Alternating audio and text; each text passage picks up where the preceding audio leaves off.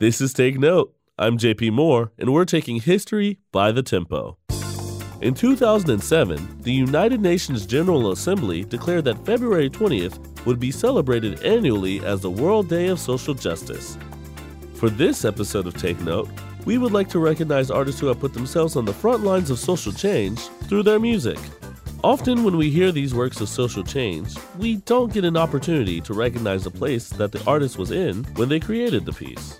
Take a Change is Gonna Come by Sam Cooke, for example, written in 1964 after Cooke and his group were turned away by a whites only hotel in Louisiana. Cooke took this opportunity to write this work, which would be released two weeks after his death, immediately becoming an anthem for the civil rights movement. Another example of a piece that was written in response to social treatment is Kendrick Lamar's Alright, in which he wrote after being inspired during a trip to South Africa.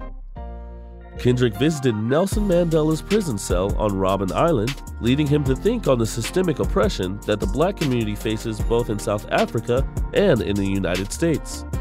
A quote from Lamar says, quote, 400 years ago, as slaves, we prayed and sung joyful songs to keep our heads level headed with what was going on.